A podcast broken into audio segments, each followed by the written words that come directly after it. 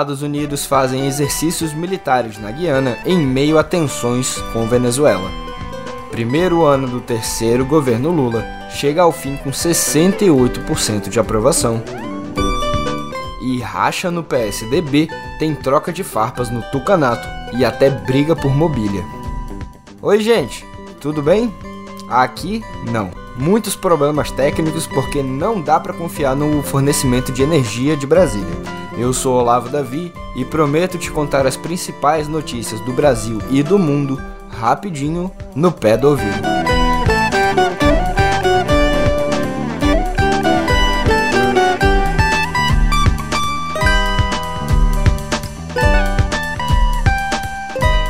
A reunião de cúpula do Mercosul e dos países associados terminou com uma mensagem de profunda preocupação com a elevação das tensões na fronteira entre Venezuela e Guiana.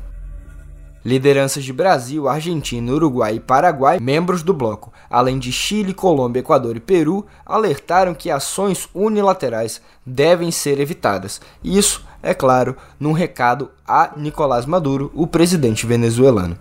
O texto não foi assinado pela Bolívia, oficializada como novo membro do bloco há poucos dias. O texto final da reunião diz que a América Latina deve ser um território de paz e, no presente caso, trabalhar com todas as ferramentas de sua longa tradição de diálogo. Nesse contexto, alertam sobre ações unilaterais que devem ser evitadas, pois adicionam tensão e instam ambas as partes ao diálogo e à busca de uma solução pacífica da controvérsia, a fim de evitar ações e iniciativas unilaterais que possam agravá-la. A minuta foi proposta pelo presidente Lula na abertura do encontro lá no Rio de Janeiro. O presidente brasileiro afirmou que a guerra é uma coisa que não se quer na América Latina. Segundo ele, há um acompanhamento com crescente preocupação sobre o desdobramento relacionado à questão de Essequibo, na Guiana.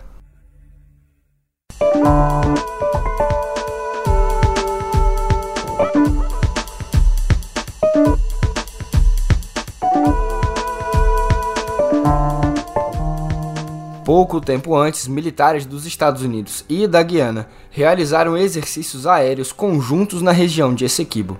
Segundo a embaixada norte-americana em Georgetown, as operações são de rotina e têm o objetivo de aprimorar a parceria militar e fortalecer a cooperação regional.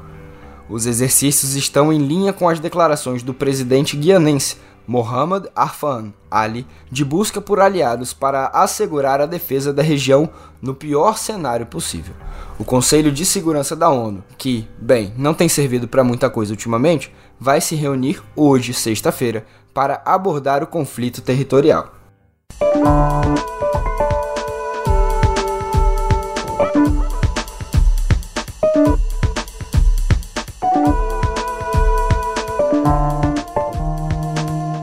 Estes exercícios aí foram classificados pelo governo da Venezuela como provocações. O ministro do Poder Popular para a Defesa, Vladimir Padrino Lopes, afirmou que a infeliz provocação dos Estados Unidos se dá em favor da ExxonMobil na Guiana e é mais um passo na direção errada. Ainda ontem, o secretário de Estado norte-americano Anthony Blinken ligou para o presidente guianês para expressar apoio à Guiana e debater a cooperação robusta na área de segurança.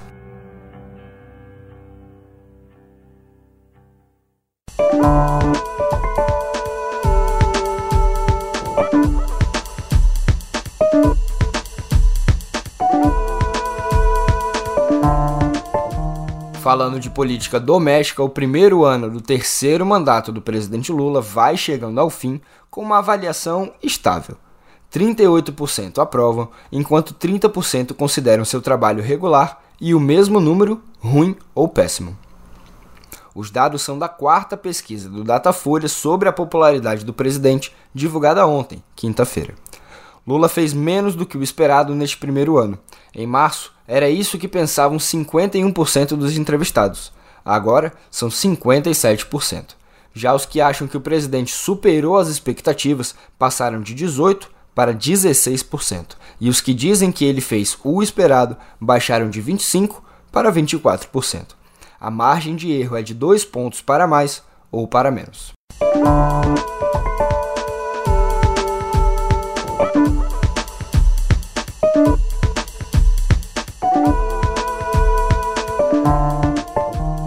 Uma pesquisa do IPEP, ex-IBOP, também divulgada ontem, tem os mesmos números de avaliação do governo.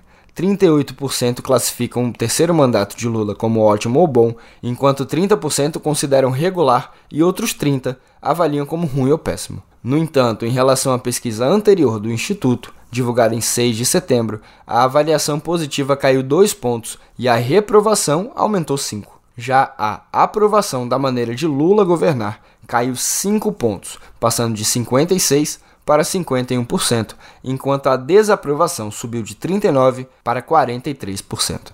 A margem de erro também é de 2 pontos percentuais.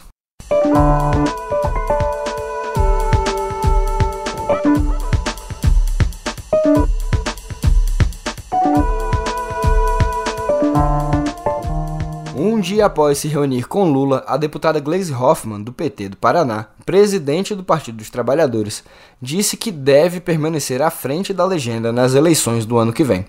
Seu nome foi cotado para a Secretaria-Geral da Presidência, para o Ministério do Desenvolvimento Social e também para o Ministério da Justiça, caso Flávio Dino, do PSB, seja confirmado para o Supremo Tribunal Federal. Os petistas, no entanto, não descartam a possibilidade de ela mudar de ideia diante de um apelo de Lula para a Casa Civil. E aí é a apuração deste que vos fala, também há um apelo para que Gleisi assuma o Ministério de Desenvolvimento Regional, levando a sigla petista a diversas cidades no interior do Brasil, no ano de eleição.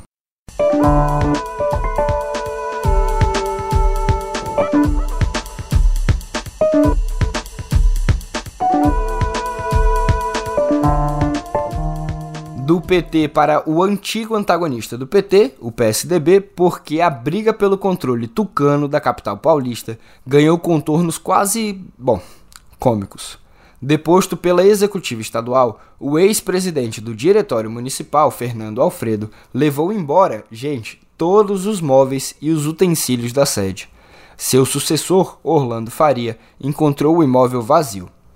Por trás da picuinha estão divergências sobre o rumo dos tucanos nas eleições municipais de 2024. A ala de Alfredo apoia a reeleição do prefeito Ricardo Nunes, que é do MDB, enquanto o grupo de Orlando defende uma candidatura própria, mas conversa em paralelo com a deputada Tabata Amaral, do PSB.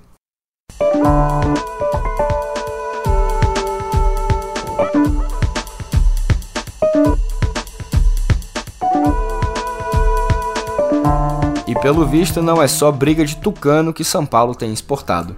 Membros do PCC pesquisaram os endereços em Brasília dos presidentes da Câmara, Arthur Lira, e do Senado, Rodrigo Pacheco, para a realização de uma missão, segundo relatórios de inteligência do Ministério Público de São Paulo e da Polícia Federal. Não há detalhes sobre qual seria essa missão. A descoberta foi feita pela PF durante a investigação sobre o plano da maior facção criminosa do Brasil para sequestrar o senador Sérgio Moro. O PCC também enviou alguns de seus integrantes a Brasília para executar a missão. O PCC, inclusive, que já havia desenvolvido células aqui na capital, desbaratadas pela Polícia Civil lá em 2019.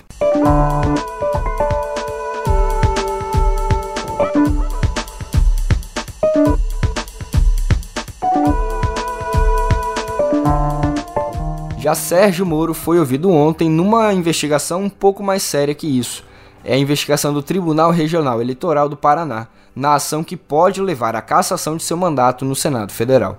Segundo o blog do Fausto Macedo, do Estadão, Moro se recusou a responder às perguntas e deu explicações apenas aos questionamentos do juiz. Na saída, disse que todos os seus gastos de campanha foram declarados e respeitaram a legislação. Moro enfrenta duas ações por abuso de poder econômico, abuso de poder político e também uso indevido de meios de comunicação na campanha ao Senado.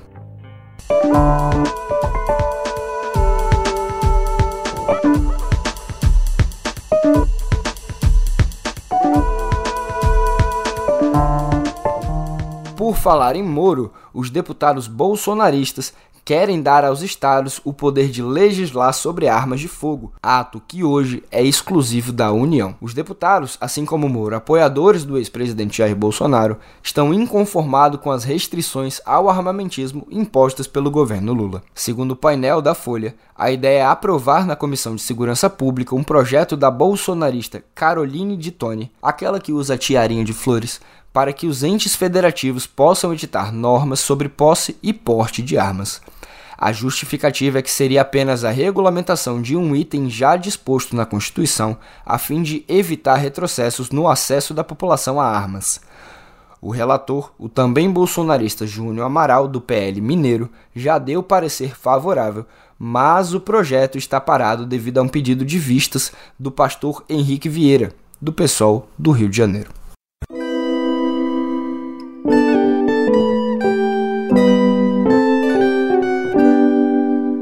Na nossa editoria de Viver tem um assunto que é vida para muita gente. O Tribunal de Justiça do Rio de Janeiro anulou uma série de assembleias da Confederação Brasileira de Futebol, a CBF, e invalidou a eleição do atual presidente, Edinaldo Rodrigues.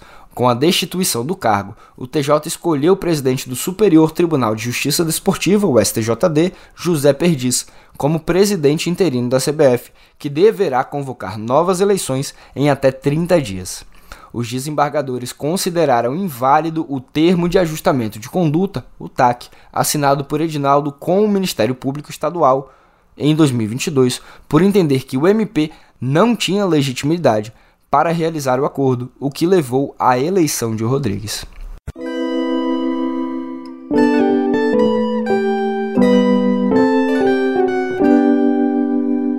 Bom, agora para a vida mesmo, porque um programa de segurança de pacientes internado em UTIs e unidades de tratamento intensivo de 303 hospitais do Sistema Único de Saúde, o SUS, conseguiu reduzir em mais de 50% as taxas de infecções, evitando cerca de 5 mil mortes. Menos importante que isso, mas também importante, o projeto economiza 718 milhões de reais aos cofres públicos e é realizado pelo Ministério da Saúde, em parceria com hospitais de ponta como o Albert Einstein, o Sírio-Libanês e o Oswaldo Cruz. Segundo o balanço divulgado ontem, 439 mil pacientes foram acompanhados entre 2018 e 2023 evitando mais de 8 mil infecções associadas ao uso de catéteres e quase 5 mil pneumonias por ventilação mecânica.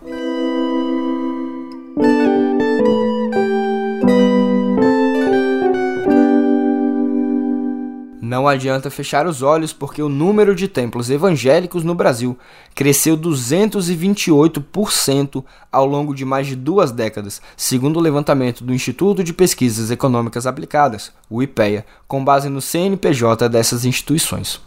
Em 98, quando começou a pesquisa, havia pouco menos de 27 mil igrejas evangélicas no país, ou 54,5% dos locais de culto existentes atualmente. Até 2021, esse número saltou para 87,5 mil templos, 7 em cada 10 estabelecimentos religiosos registrados. O número pode ser maior, já que muitas casas de culto funcionam informalmente.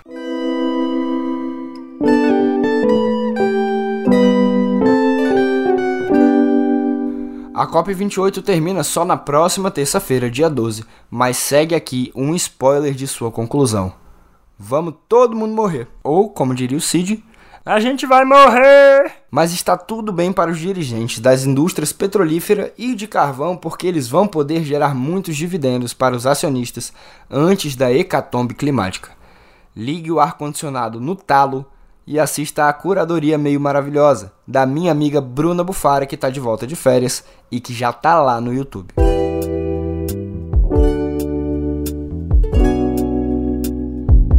Para nossa partitura cultural, um estudo da consultoria Nielsen, ou Nielsen, em parceria com a Câmara Brasileira do Livro, mostra que o preço do livro é um fator importante na decisão de compra do leitor brasileiro. Segundo o levantamento, 25 milhões de pessoas, ou 16% da população, compraram ao menos um exemplar nos últimos 12 meses, 54% deles livros físicos. Entre os que não compraram, 35% alegam que o produto é caro, percepção semelhante em todas as classes sociais analisadas, embora apenas cerca de 11% tenham citado o preço como motivo para não comprar. Falta de tempo, acesso a livros digitais gratuitos e obtenção de PDFs foram as principais razões para evitar a compra. Outros 28% apontaram a falta de livrarias próximas. Mesmo entre os não compradores, 60% consideram a leitura muito importante, 34% gostariam de ler mais e 30% querem aumentar sua meta. Ainda bem que eu trabalho como produtor do meio e toda vez que alguém vai lançar um livro por aqui, eu tento uma boquinha e consigo. O último que eu consegui foi o livro sobre Dom Sebastião, do historiador português André Belo. Muito bom, inclusive.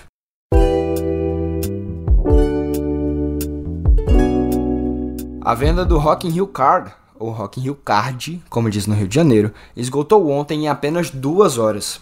O ingresso equivale a um bilhete antecipado antes da venda geral e do anúncio de todas as atrações. A venda de entradas para o público geral começa em 11 de abril no site da Ticketmaster Brasil. O festival acontece nos dias 13, 14, 15, 19, 20, 21 e 22 de setembro do ano que vem, na cidade do Rock, no Rio de Janeiro. A organização já confirmou nomes de peso como Ed Sheeran, Imagine Dragons e Neo, além de Ludmilla, Ivete Sangalo e Paralamas do Sucesso. O lo-fi, um gênero ou movimento musical com melodias etéreas e sons incomuns, perdeu uma de suas referências mundiais com a morte aos 33 anos, apenas 33 anos, do DJ brasileiro Yuri Bastos, conhecido como Linear Wave. Ele faleceu em decorrência de um câncer no pulmão.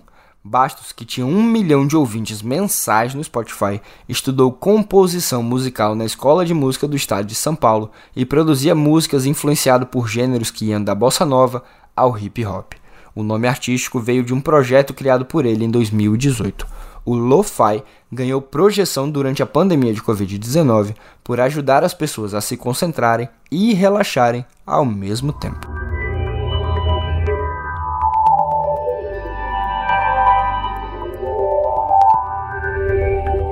Na nossa aba de tecnologia, a Câmara dos Deputados aprovou, em votação simbólica, um projeto de lei que torna crime utilizar inteligência artificial para gerar imagens de mulheres em situações de intimidade ou nudez. O texto prevê pena de 2 a 4 anos de reclusão, podendo ser ainda maior caso a vítima seja menor de idade.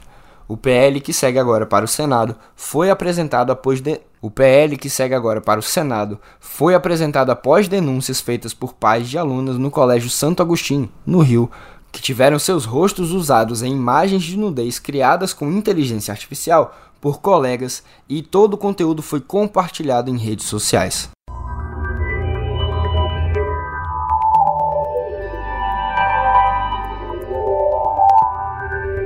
E a Meta começou a implementar criptografia de ponta a ponta em todas as chamadas e mensagens do Messenger, o bate-papo do Facebook. O recurso de criptografia já é utilizado no WhatsApp e garante uma camada extra de segurança, permitindo que apenas as pessoas envolvidas na conversa tenham acesso ao seu conteúdo. O Messenger já oferecia a opção de mensagens criptografadas desde 2016. O objetivo da empresa era implementar o recurso de forma padrão para todos os usuários em 2022, mas preocupações sobre o combate ao abuso infantil na plataforma atrasaram o lançamento. O recurso deve chegar a todos os usuários nos próximos meses.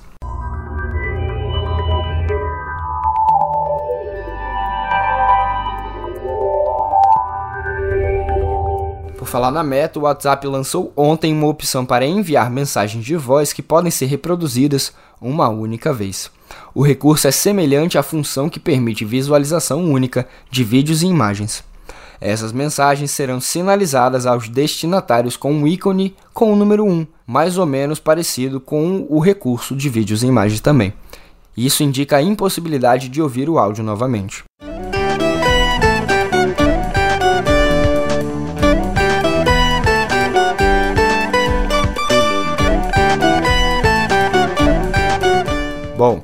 Ainda bem que a gente não precisa disso e que todos os episódios do No Pé do Ouvido ficam registrados na sua plataforma de podcast favorita. Não é mesmo? A gente também não tem o costume de apagar matérias no nosso site. Você já acessou? www.canalmeio.com.br. Lá você tem acesso à nossa newsletter, aos podcasts, aos programas como Mesa do Meio, Ponto de Partida, o Cá Entre Nós e a curadoria meio maravilhosa que eu falei há pouco, e muito mais. Ah, também dá para se tornar assinante premium por lá. Que tal? Se preferir, também nos siga nas redes, arroba canal meio, para não perder um único conteúdo que postamos, e arroba outrolavo, para seguir a este servo que vos fala. Por aqui, me despeço com a promessa de voltar só na semana que vem. Até!